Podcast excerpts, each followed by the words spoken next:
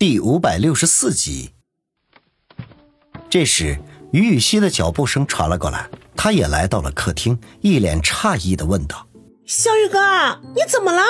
怎么感觉好像很热的样子？”“没什么，没什么，可能是客厅的空调坏了吧。”王宇遮掩说道。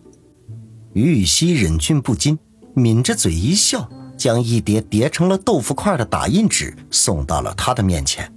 我差点忘了，晚上回来的时候，有个人让我把这个交给你。王宇一愣，狐疑的看了一眼于雨溪，以为是他玩的什么小把戏。毕竟于雨溪有个鬼精灵的闺蜜王欣，那跟他待在一起久了，肯定会学到不少的坏主意。王宇不肯接，于雨溪脸上露出一丝奇怪的神色来，索性将豆腐块纸放在了茶几上。然后拿着饮料瓶坐在王宇的身边，一面小口的喝着，一面看着电视。王宇用眼角的余光看了他一眼，发现他的睡衣居然有些透明，隐约能够看到里面白皙的皮肤。他狠狠地吞了一口口水，心说：“这小丫头不会是故意的吧？”这时候，于雨溪忽然将饮料放回到茶几上。然后伸了一个大大的懒腰，这一次王宇差点喷出鼻血来。于雨溪的睡衣本来就小一号，这么一抻懒腰，顿时衣摆被拉起，露出半截细腰来。王宇赶紧别过头去，刚刚平息下来的小心肝再次疯狂的跳动。咦，小雨哥，你怎么越来越出汗了呢？于雨溪眼中闪过一丝狡黠来。表面上却是装出十分好奇的问道：“啊，热，肯定是空调坏了，明天得找人来修理一下了。”王宇慌张的说道：“好像真的是哦，我也有一点热。”王宇顿时吓了一跳，心说：“接着不会是要自己脱衣服吧？”幸好事情并没有像他发展的那样。于雨溪说完，用小手擦了两把汗，然后站起身说道。我再给你拿瓶饮料过来喝吧。王宇吐了口气，心说好险。等于雨溪去厨房拿饮料的时候，他才小心翼翼的将那个豆腐块拿了起来，聚精会神的展开。结果并不是他想象的有什么恶作剧，而是一段没头没尾的留言：情况有变，三日之约改到明晚，地点不变，不见不散。王宇愣了愣。自然而然的就想到了，这是那个神秘电话的主人所留，不自禁的惊出一身冷汗来。对方居然知道于雨溪是和自己在一个屋檐下的，这是一个信号，对方对他的生活圈子了如指掌。如果这个人要对他身边的有所不利，那简直就是防不胜防啊！一时间，他脸上的热汗变成了冷汗。恰好这个时候，于雨溪拿着饮料回来，见此情景，便关心的问道：“小雨哥，快点把饮料喝了，我怎么觉得你好像有点不太正常呢？”王宇接过饮料，又是猛灌一口，然后说道：“希儿，你坐过来，我有事问你。”于雨溪脸颊一红，乖乖的坐在了王宇的身边，偷看他一眼，怯怯的问道：“小雨哥，你要问什么？”不管你问什么，希儿都会老实回答的。王宇暴喊，感情这小丫头会错了自己的意思，当下正色的说：“希儿，你还记得给你纸条的这个人长什么样子吗？还有他在什么地方给你的纸条？”于雨欣没料到王宇会如此的一本正经，而且问的问题和他所设想的也完全不一样，眼中闪过一丝失望之色。不过饶是如此，他还是老实的回答道：“其实我没看到给我纸条的人，是对方花了一百块钱请我同学转交给我的，时间就是放学出校门的时候。”王宇本来以为会问出什么来，结果却令人有些失望，叹了口气，小声的自语道：“还挺谨慎的，看来只能等明天再见你的庐山真面目了。”忽然。没有任何的征兆，于雨溪一下子抱住了王宇的胳膊，呼吸急促的说道：“小宇哥，今晚这里只有我们两个人，你再也不会担心被人撞见了吧？我们，我我我我们做点有趣的事情吧。啊！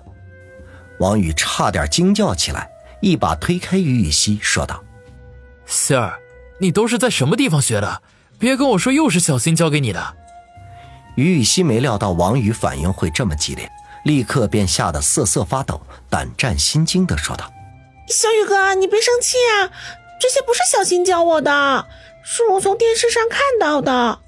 小宇哥答应过我放过那个人，我已经接到他的电话了，所以我想找个机会报答小宇哥。”你这简直就是胡闹啊！你才多大一点？以前的事情就算了，以后绝对不能这样了。王宇义正言辞、目不斜视地说。不料于雨溪双目含露，看着王宇，痴痴地说道：“小雨哥，你刚刚明明是对我动心了呀，怎么现在又假装起来了呢？你放心，希儿是自愿的，以后也不会给小雨哥找麻烦的。”天哪！如果小雨哥不肯答应希儿，那希儿就只好让那个人把希儿嫁给他的老大好了。于雨溪忽然嘴巴一扁，委屈的哭了起来。王宇听了，顿时哭笑不得。见他哭得十分伤心，只得劝慰道：“希儿，你难道还不明白吗？不是小雨哥不喜欢你，是你年纪太小，小雨哥不能那么做。”等你长大了，感情成熟了，再做出决定也不迟啊！这些话我以前就想对你说的。可是人家已经十六岁了，难道还不够大吗？于雨溪伤心的哭了起来。不够。王宇忍不住向他胸部扫了一眼，其实已经有点规模了。于雨溪难过的说：“那那希儿求你一件事儿行吗？什么事？”只要我能做到的，一定答应。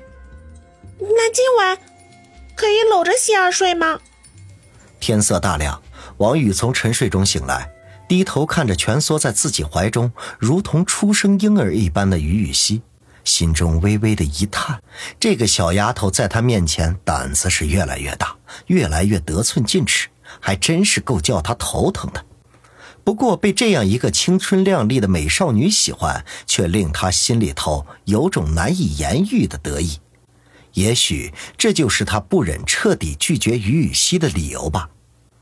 他将手臂从于雨溪的脑袋下面慢慢的拿了出来，见她睡衣褶皱成了一团，便又轻手轻脚的帮忙展开，手指尽量不去触碰她的皮肤，以免自己把持不住。用被子将于雨溪盖好，他才蹑手蹑脚的开门出去下楼。他有些提心吊胆，担心方心又早早的赶回来给自己做早饭。如果被他知道昨晚他和自己的女儿大被同眠，肯定很伤心难过的。幸好今天方心没有来，王宇大大的松了口气，跑去厨房做饭。等早餐做好之后，他在客厅里等于雨溪自然醒来。才发现昨晚自己忘记把手机遗忘在了茶几上，划开屏幕，上面有一个未接电话和两条未读短信，均是方心的。想来他肯定是先打电话，见无人接听才发的短信。